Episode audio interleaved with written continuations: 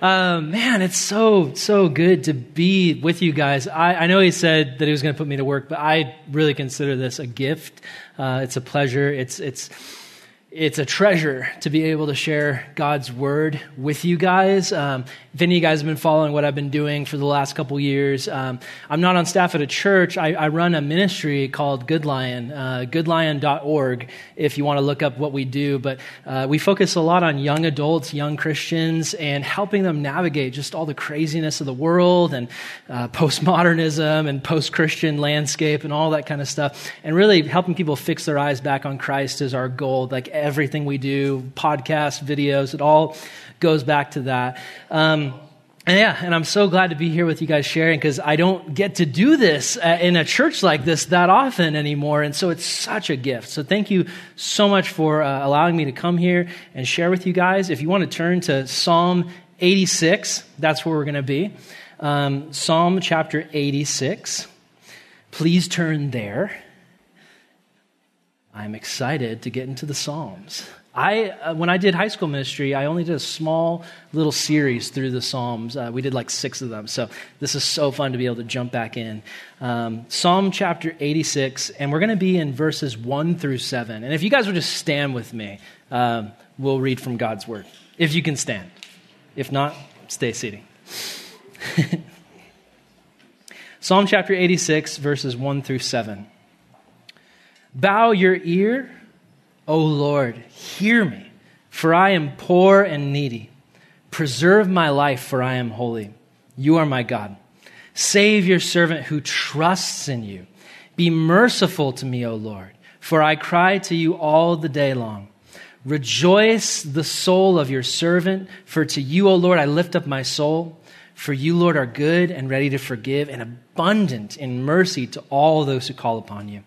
Give ear, O Lord, to my prayer and attend to the voice of my supplications. In the day of my trouble, I will call upon you, for you will answer me. You can be seated. This is a beautiful, beautiful psalm, and really a beautiful prayer. At the heart of the book of Psalms is prayer. The ancient Hebrews regarded the book of Psalms as sort of their prayer book. And through studying it, we can learn how the biblical authors talked to God. And this psalm was written by David. You guys know David. He's the shepherd boy who killed the giant Goliath, the king of Israel, ancestor of Jesus. He wrote these words during a great time of need in his life. The great preacher Charles Spurgeon actually argues that this psalm is peak David. Like, there's never been a more David-y psalm than this psalm. Here's what he says. Spurgeon says, the words here savor of David, the man of sincerity, of ardor, of trials, of faults, and of great heart. He pleads, sobs, and trusts through all the verses of this psalm. And as I was studying this passage, I was asking what I normally do when I get a text to preach. What is going on here? What are the biblical authors trying to say to us? What is God trying to speak to us through this text? And I started asking the questions, and I started to notice something. Throughout this entire passage, David is crying out, help me, protect me, provide for me, defend me. I love you. I need you. He's crying out to God. And all of this crying out transported my mind to a very special time and place, 272 days ago in a hospital room with my wife. And I remember being frozen in anticipation, not fear. Leading up to this moment, I had always thought I'd be terrified. I wasn't really afraid. It was more this feeling, this mixture of overwhelmed and hopeful. And I was frozen in time, literally waiting for the next chapter of my life to begin. And the doctors and nurses were there doing whatever they do. I'm not really sure, because I was so hyper-fixated on my wife. They were running around doing something, but I was just looking at her. My beautiful wife was there, crying out this mixture of pain and hopeful expectation. And it all happened so fast, and suddenly I saw a baby being held in front of me, a beautiful baby named Jack Harrison Salvato. And there he is. Yeah, I love him. And when I saw him, he cried, and then I cried even harder. And it's been that way ever since. Because there in front of me was the most beautiful answer to prayer that me and my wife had ever seen, a son that we could call our own, a gift that we thank God for every day. So for obvious reasons, I've had fatherhood on my mind. And as I was looking at Psalm 86 and seeing the heart of David, all I could see was this baby crying out. And that's not derogatory. It's actually revelatory of this beautiful relationship between child and father, God and his children. Now, here's the thing that's interesting. Biblical scholars in the room will notice that David doesn't actually address God as Father during the message. And there's a reason for this. It was actually pretty much unheard of in the Old Testament for Jews to refer to God as Father when they prayed. They just didn't do that. And there are some passages where Yahweh, our God, refers to himself as Father, like in Exodus 4:22. He says, "Then you shall say to Pharaoh, 'Thus says the Lord, Israel is my firstborn son. And I say to you, let my son go, that he may serve me.'" But it's actually hard when you study the Old Testament to find prayers where people pray, "Our Father," which kind of shocked me because it's kind of like the Mandela effect, where, you know, you think something is one way, but really it's not. And you're like, I thought everyone thought that. I actually thought that. I thought the Old Testament was full of references to God as Father. There's not very many. And it actually kind of undercuts in our minds how radically different Jesus was in helping people understand who God was. It was Jesus, God in the flesh, revealing the Father, who first taught his disciples to refer to God as Abba, which means our Father. And this is significant because, well, I mean, he's the Son of God, right? So of course that's his Father, but what Jesus tries to communicate is, no, that's your Father too. If you're a follower of Christ, if you're a follower of Yahweh, he's your Father too. He loves you like a father. And that's how he sees this relationship. We know from Scripture as Christians, we've been adopted into this amazing family by a God, a loving, sacrificial Father. It's beautiful. And so I'd like to remind you, we don't read Scripture in a vacuum. We read it through the lens of Christ because we have the whole story. We have the big picture.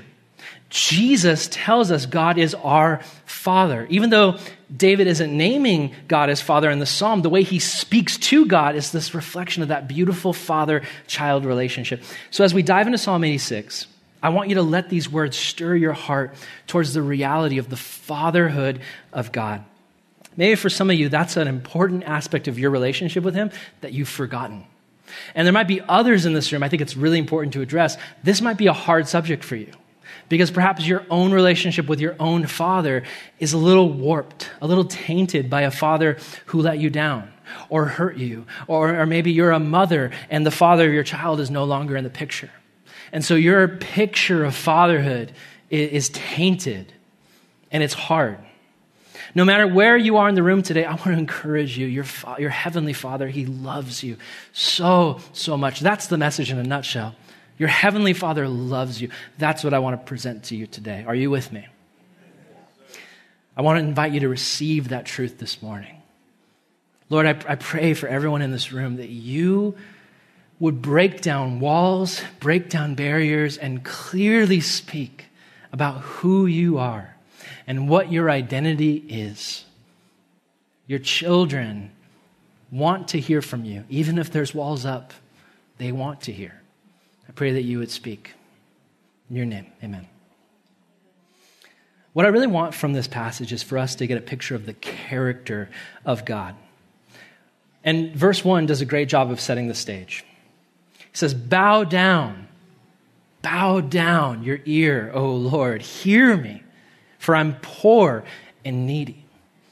The first characteristic of God I want us to see is he is the Father who meets our needs. And that's one of the core themes of this passage, need. I asked my wife, Brooklyn, about my son Jack, and I was like, can you give some illustrations on how he's needy? And she was like, That's kind of his entire personality at this point. He's just needy. And as a mom, you know, who's feeding the kid, I mean, like, yes, she gets even more than me. That kid he's extremely needy. He literally, I mean, he can't fend for himself without me and his wife. He has nothing without us. He really needs us. I can't just wake up in the morning and be like, hey, Jack, good to see you, bud. Can you change your own diaper and make your own breakfast? Thanks, dude. I can't do that. He needs me. I mean, even just in the most basic things. Sometimes in the morning, I get up with him and I sit on the couch with him and I'm just trying to chill, just have a good time with my son. If I didn't restrain him, he would literally dive off the couch face first into the corner of the coffee table. I don't know what it is, but he's just obsessed with that corner and he would love to just dive into it. And I'm like, bro, what is wrong with you? You little psychopath. You need me to protect you.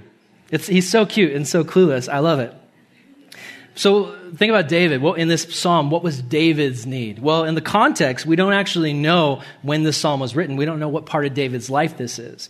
David Guzik actually has a good quote on this. I'll throw him up there on the screen. I picked that old picture of him because he's got like the dad mustache, and I thought it just, you know, fit the theme of the message. But 1980-something, David Guzik says, "We aren't told the nature of David's need. We know it was severe and he felt it to be life-threatening. Yet we don't know if it was danger from Saul or the Philistines or from assassins or anything else. This is actually good because it allows us to see our need in David's need. It allows us to know that we can approach God on the same basis of whatever our need is." So there's a great relatability here. I think as adults, we can be insecure about our neediness. No one wants to seem needy. You pass a beggar on the side of the road, and for a lot of people, especially if you're not a Christian and you don't have Jesus in your heart giving you compassion, a lot of people see a beggar and they think, oh, just go get a job. What's your problem?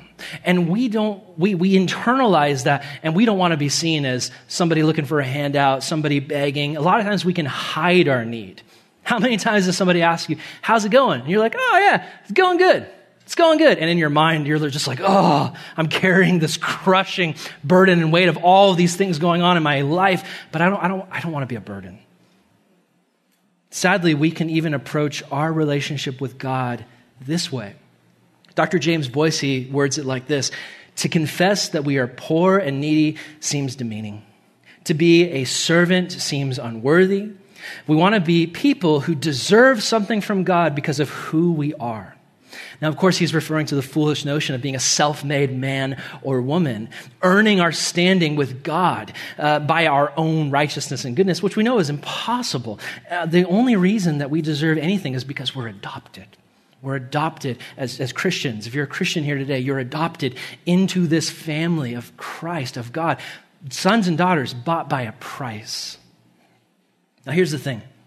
As a father, I'm not surprised by my son's neediness. I honestly expect it. I expect him to be needy. And that's this beautiful relationship where he needs me and his mom, and we provide for him, and we teach him too. We taught him how to feed himself. It's amazing. Like, we just set down broccoli in front of him, and he's like, what's that? And we're like, I don't know. You figure it out. And he picks it up, and he eats it. And it's like, whoa, that's amazing. We taught him how to sleep by himself, which that was a game changer, because for a while it was like every 2 hours, oh my goodness, gotta feed him, gotta burp him, gotta make him happy. And now we go into the room at night and we put him in and he falls asleep. It's like we did this the crazy sleep training thing, and the lady who was the instructor of the video series was like, it's gonna take at least 3 or 4 weeks, and we're just like, oh my gosh, we're gonna die. And by night 2, he was falling asleep on his own. Like that was a miracle. We were blown away.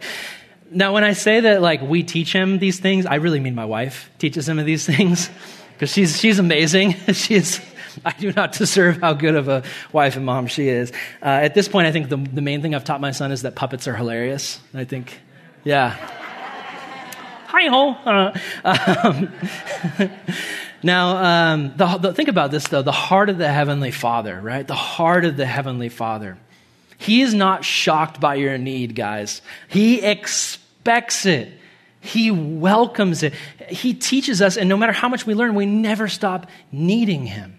And we forget that. How often we forget that we need him. We think, I've got this figured out.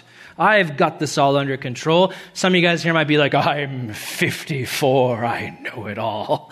That's how I think sometimes at 33, you know? And yet God looks at us and he's like, no, in my eyes, I am this infinite being. The smartest knowledge of a man, and like the most intelligent man in the world, his knowledge compared to God is like a Dixie cup, a full Dixie cup. I've got maybe like a quarter of a Dixie cup of knowledge. The smartest guy, full cup. God's got the ocean. He is so much wiser than us. He knows so much more, and yet so often we don't act like we need him. We blow him off and we say, I want to figure this out on my own. He wants to teach us his love and his way, but we have to acknowledge our need. We have to humble ourselves. Look at verse 2. David says, preserve my life, for I am holy. You are my God. Save your servant who trusts in you. Preserve my life, protect me. David had a lot of enemies. If you've read the Old Testament, you know David was a hunted man, always on the run, whether he was a shepherd boy or a king. He had tons of enemies and he needed God's protection. And it's interesting, he calls himself holy there. What does that word holy mean? In the context of this passage in the original Hebrew, that word means dedicated, devoted to God. Dedicated. David says, God, I'm yours. I'm part of your family. I'm your son. It's amazing as a new parent, there's something really special about recognizing that your child loves you. And for me right now with Jack, it's, oh my gosh, like he's so stinking cute. Sometimes he doesn't cuddle during the day because he's so just hyper and he just every little thing. You see, literally like if you put something new in the room, you could put like a paper clip on the other side of the room. He's just like, oh my gosh, my new best friend. And he just has to travel to the other side of the room. I do not put paper clips out for my son. I'm like in that moment where I'm like, oh, I need to make sure people know I'm actually a good parent. But you know what I mean? Like any new thing distracts him and he freaks out. Well, at night, my wife and I put him to bed, and it's like the cutest thing ever because he actually cuddles at bedtime. I don't understand how or why, but we'll, read him a little book, turn off the lights, stand by the crib, and I'll pray for him. And when we start praying, it's so cute. He like totally bows his head and rests it on his mom's shoulder. And then while we're praying for him, he'll like snuggle his mom, and then he'll totally like turn his head over to me. He'll like thrust himself towards me and rest his head on my shoulder, and he just goes back and forth. And it's like, oh, he does love me. This is amazing. Like this little tiny 9-month-old human actually likes me. That's amazing. And I want to remind you that these are, really common things I'm talking about. These are very simple illustrations of just babies. I mean, all of you were a baby at one point, and some of you guys here in the room, a lot of you guys, you've had kids of your own. You know what this is like. But this relationship, this beautiful relationship of parent and child, God's the one who invented it. He created it. He designed it. And like most human relationships, when God designed these things, he put patterns into them that are meant to be parallels of our relationship with him. And as you think of a small child, no matter how old you are in the room, remember God created you for a relationship with him. Like that is one of the main core functions of existing and being human. It's being in a loving relationship with God where you experience him and he experiences you. It's this beautiful thing. My favorite moments are when the three of us are together, me, him, and his mom, because there's just so much trust. We laugh and we play. He dives on top of us. He rests his head on our chest. Baby babbles to us. It's so cute. And every morning I spend with him, I give my wife a little bit of time off because she just works so much on that baby. She's amazing.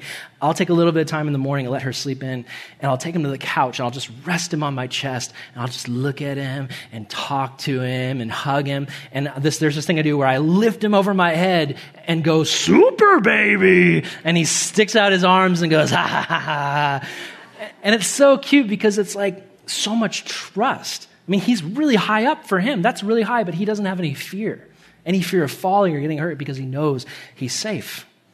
And I want to remind you today that like, no matter where you are, no matter what you've experienced, no matter what trial you're in right now, some of you guys, you feel like you're up in the air, but you don't feel safe. You don't feel like God has got it. You're wondering, how is God going to get me out of this situation? I don't actually know if he can. And God wants to remind you, hey, I want you to feel safe with me.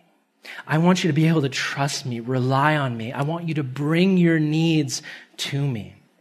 It's so funny how we often avoid bringing our needs to God. It reminds me of sometimes I'll get in these moods. I don't know a lot of you guys out here, probably some of you girls too. You're probably fixers like me, where if there's a problem, you're like, how can I fix this?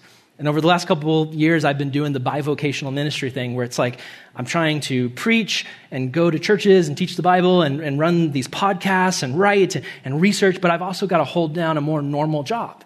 And so it's like extra time, and trying to figure out the finances of it and the time and how to make it all work. And there's been seasons where I've been so stressed, and the way that I try to fix things is I bust out my spreadsheets and my charts and my to-do list, and I'm just like, and just, working into the night, trying to make it work and make everything fit together.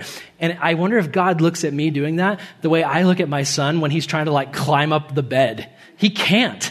He literally can't on his own. He's struggling. He's like, I think I can do it if I just work hard enough. And it's like, no, buddy, you need me. Just let me step in. Just let me pick you up. Let me help you.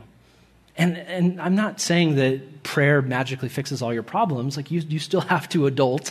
I hate adulting. And now even with a kid, it's just I wish I could be a kid again. It's I look at him and I'm like, dude, you don't do anything and you just exist and you're happy.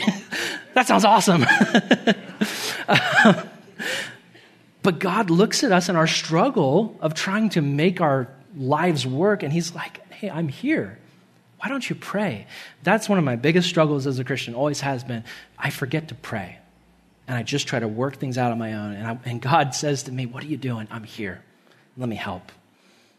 When my son hurts himself, I don't want him to play it cool. If my son bonks his head, I don't want him to go off in the corner and be like, I'm fine. I don't need you. I've got it. No, I want him to cry out because I care when he's in pain, and I want to step in and help. That's what a good father does. I want him to express his need to me because I know I can help. I think so many of you guys today here, you need a reminder that it's okay to express your need to God. It's okay to him and say, I'm poor. I'm needy. I don't have this figured out. I can't do this. He's not like, oh, you know how busy I am? I'm dealing with literally millions of people around the globe. Can't you figure out your own problems? No, he's like, I'm here. Let's get through this together. I'm with you. Look at verse 3. The next identity that I believe we see is that he is the merciful listener. David says, be merciful to me, O Lord, for I cry to you all day long. Be merciful to me. What is mercy? It's compassion or forgiveness when you deserve punishment. And David was a man that we know was in need of severe mercy. David was a man of contradictions, a man after God's own heart, and yet also a man whose heart was wicked and chased after its own wicked passions. Arguably, he was the most righteous king Israel ever had, and yet he had moments of his life of extreme unrighteousness. He killed the giant Goliath. He was a warrior king who led Israel to many victories, and yet, as the great theologian Harvey Dent, also known as Two-Face, once said, you either die a hero or live long enough to become the villain. And you all know the story. David used his position of power to take advantage of a married woman in his kingdom. He commits adultery with her. He gets her pregnant. And then in a move that's straight out of a Shakespearean villain, he sends the man's wife to the front lines of battle knowing that he'll get killed, even telling his general, hey, I want to make sure this guy eats the dust. And don't look at me like it's a bad thing. Just follow my orders. Sends the guy to the front lines, gets the guy killed, and then just goes and marries the guy's wife and pretends like nothing ever happened. This is heavy. This is dark, dark stuff from a celebrated, sweet, harp-playing shepherd boy. This is dark stuff. Some of you guys are like, Aaron, go back to telling sweet, cute stories about your child. I will eventually. But I think there is a reality here that the more that you study the life of David, the more you see the duality of his great godliness and also his great sin. And I think there's something for all of us there, because all of us are sinners. And many of you in this room will never sin as great as David. But there are some of you here where you know the weight of your sin. You know. You carry it around with you. There's a shame to it. And I think there's something amazing about David, because when you study his life, at the end of his life, in the later chapters of the Old Testament, David is this old, tired, weak, and defeated, absolutely humbled guy. And yet there's one thing that's consistent. He knows beyond a shadow of a doubt the only hope that he has is in the mercy of God. The mercy that doesn't sweep David's sin under the rug. No, there was heavy, heavy consequences. David's sin created hell on earth for his family. And yet it's God's mercy that allows David and you and me and every sinner in the world who turns to Jesus to be forgiven, freed, and given a place in the next life where sin is no more. It's amazing. And this is why, like David, we must cry out to God. I love that line, "For I cry to you all the day long." That definitely reminds me of little Jack. No joke. This isn't like preacher trying to spice up the message. This literally happened when I was writing this page of the message. I look over and he's like in his crib, and he just starts screaming at me. He's just like holding his bars like, "Dad, let me out. What's wrong with you?" And I'm like, "I'm studying." And he's just like, "Ah," just screaming at me. And I had to stop and hold him. Kids cry a lot. My son, he gets separation anxiety. That's like, it's super like tragic and cute at the same time. I'll be in the room with him and I'll leave the room and he like forgets I exist and starts like freaking out. And then I come back and he's like, "Oh, Dad's still around." Like, it's sad, but it's also sweet. And there was one time he woke up and he was so distressed, like just so distressed. Normally he wakes up and he's so happy. He's just like, smiling and just super, super cute and chill. One time he woke up and he was distressed. Like, I don't know if he had a little baby nightmare, but he was like going back and forth between me and his mom and just like hugging us and just crying like actual big, real tears. And for us, like, we weren't annoyed. We weren't like, "Oh, what are you doing? Stop crying. Stop being a baby." No, we love to comfort our son. We love to come alongside him and comfort him. We were sad for him, but we were also blessed that we could show him love in that moment. I think some of you guys need to remember that's God's heart for you. He's not annoyed at your trials, at your struggles. He's not like, "Oh, you sinned again. How many times do I have to tell you?" No, he looks at you with the heart of compassion. He is the Father who wants your best. He's the Father who loves you relentlessly. Jesus himself says in Matthew chapter 10, "Are not two sparrows sold for a penny? Yet not one of them will fall to the ground outside your Father's care. And even the very hairs of your head are all numbered. So don't be afraid, you are worth more than many sparrows." He loves you so much. You know, not all of you have heard more details of kind of me and my wife's story over the past couple years and even the last decade, because it's hard to talk about. But for us, we really struggled to get pregnant. And you know, for me and my wife, like, we really wanted kids. I was one of those guys at 16 years old that just really wanted a kid. My wife, I remember when we were in Bible college, and I asked her, like, "What do you want to do for work?" And she was like, "I think being a wife and mom would be really cool." And that was even before we were dating. And I was like, "Oh my gosh, like, that's amazing. She's so cool." There's nothing wrong with women working, but just, I loved hearing that, because for me, I just had this vision of how cool would it be to just have my wife be just dedicated to our family in that way. And so we longed for that and desired that, and then we got married and found out pretty quickly, like, we weren't able to get pregnant. And for years, we actually thought it was impossible or very unlikely. And it was really hard. There was many years with just so many tears and frustrations. And it was hard because we'd see friends get pregnant and we'd just be like so happy for them, but also just a little crushed inside, because it's like, "Oh, it's so hard. Like, I wish our kids could be the same age as their kids and grow up together. That's so frustrating. It's so hard." And I even got to the point where there was kids that used to be in our youth group who like grew up and got married and started having kids, and we're just like, "Oh my gosh, the clock is ticking." Like, it was just so challenging. And for me and my wife, we really had to seek the Lord, and over time, there was this sense where we learned that he was with us through that. As the loving Father, he cared for us, he walked through us with that. And he showed us that even if we never got pregnant, he loved us so much. He showed me how I could be a good family man simply by being a good husband and a good son and a good brother and cousin and grandson. And he gave us tons of young people that became like our family. You know, kids in the youth group who became like little brothers and sisters to us. But it was still a really hard, lonely battle. And finally, one day, we had this miracle breakthrough.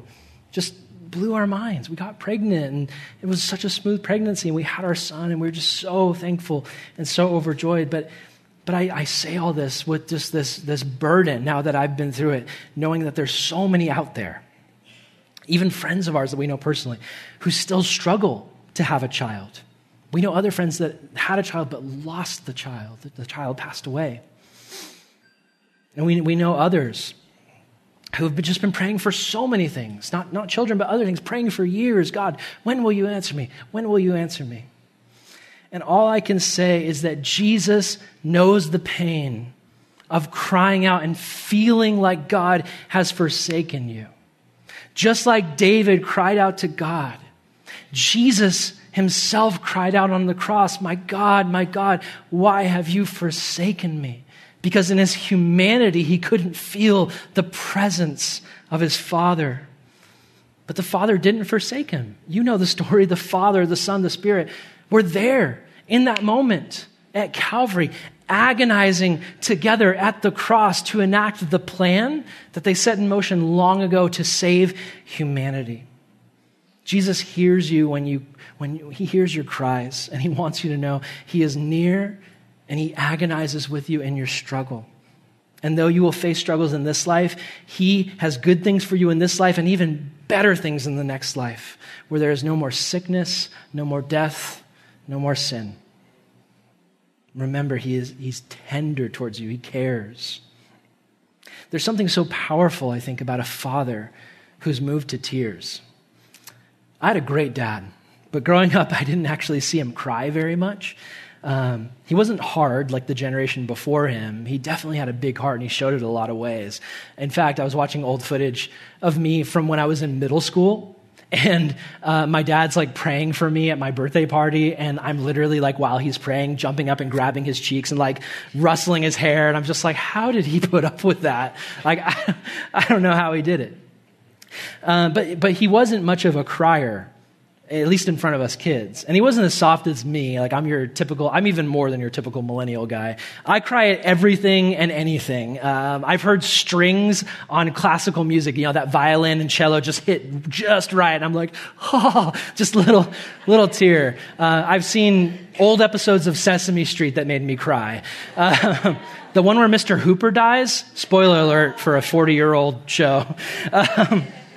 I once cried during the Super Bowl, during a commercial. It was a Budweiser commercial. I don't even drink Budweiser, but all I remember is there was like this horse like running towards his owner, and it made me cry. So my wife will get annoyed at me sometimes when we're watching movies, because like she's the girl in the relationship, so she wants to like get emotional.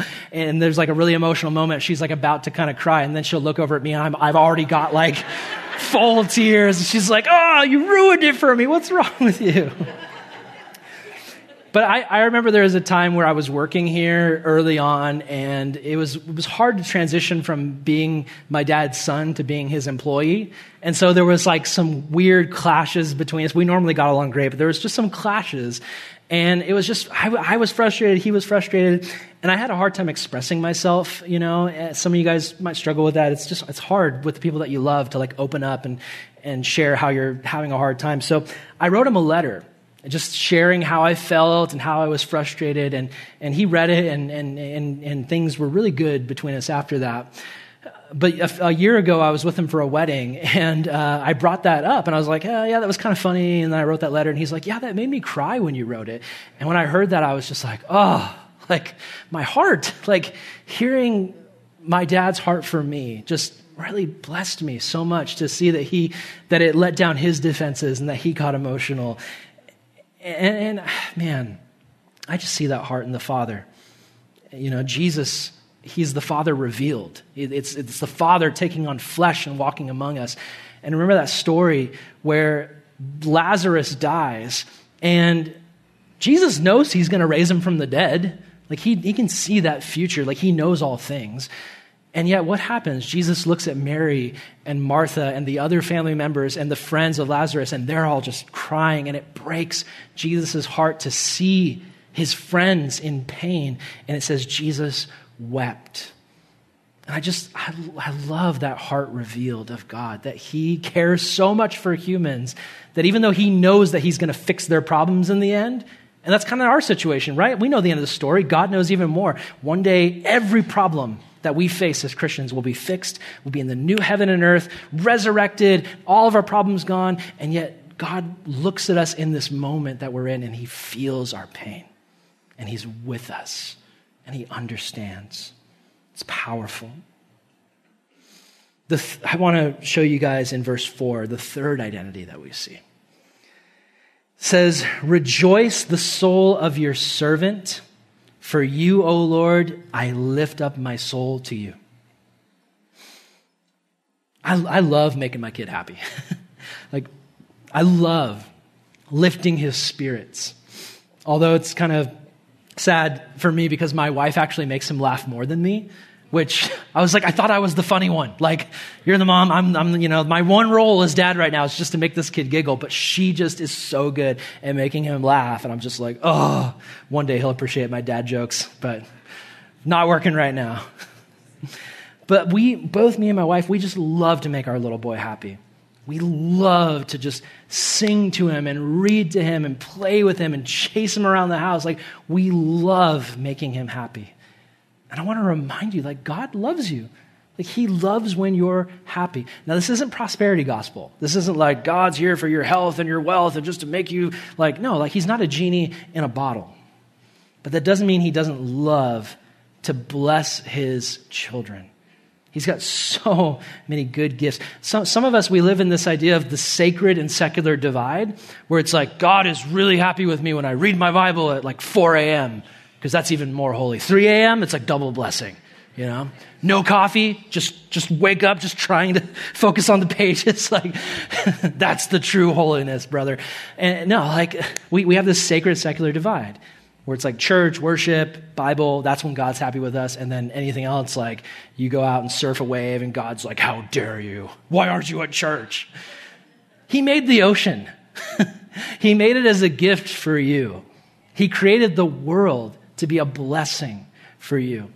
And so when you experience the simple pleasures of life, a sunny day, a meal with friends, time with family, a sunset, God is pleased that you're experiencing the beautiful things that he made for you.